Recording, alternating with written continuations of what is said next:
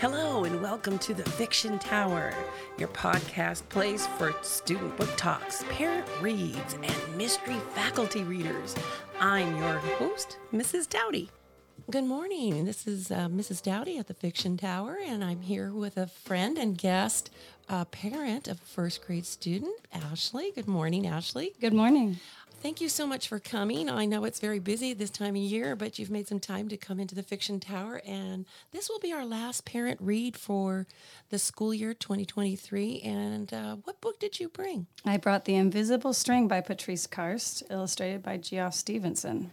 Now I know for a fact that your family are uh, big readers. Your chil- your daughter reads uh, probably every day. Correct. to you, and I know you have always read to her. Um, please share with me then. How did you select this particular book? This book is really special to us. Uh, during Shelter in Place, Maeva came to us probably a couple weeks into Shelter in Place and said that, you know, Mama, no matter what happens in the world, we're connected by a cord. And I said, What do you mean by that? Do you mean our umbilical cord?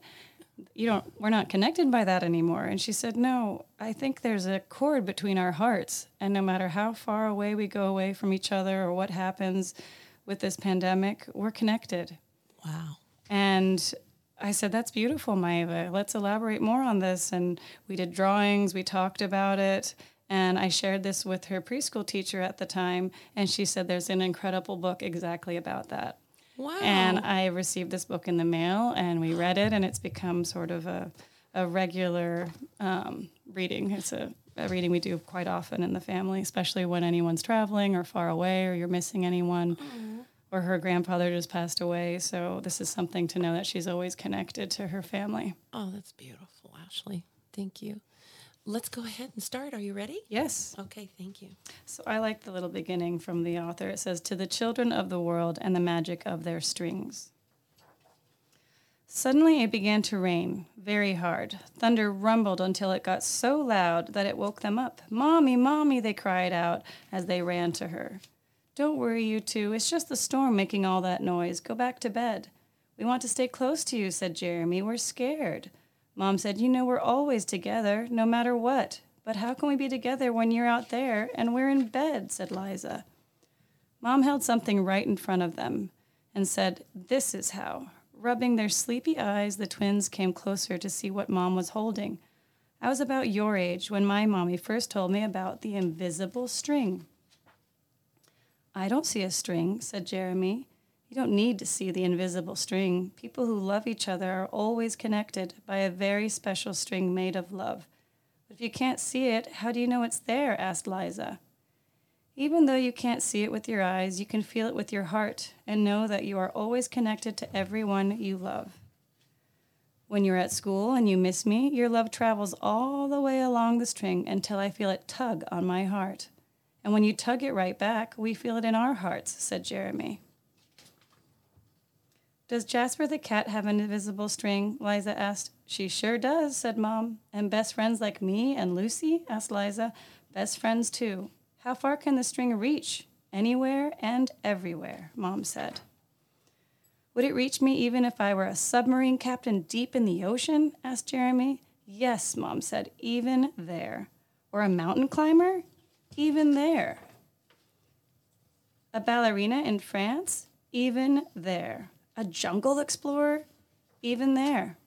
How about an astronaut out in space? Yes, even there.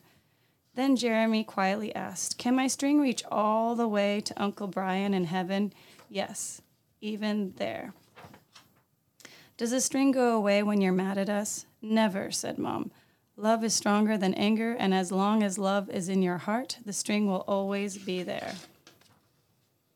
Even when you get older and can't agree about things like what movie to see or what game to play in the back seat, or what time to go to bed, oh, that's right, you two should be in bed.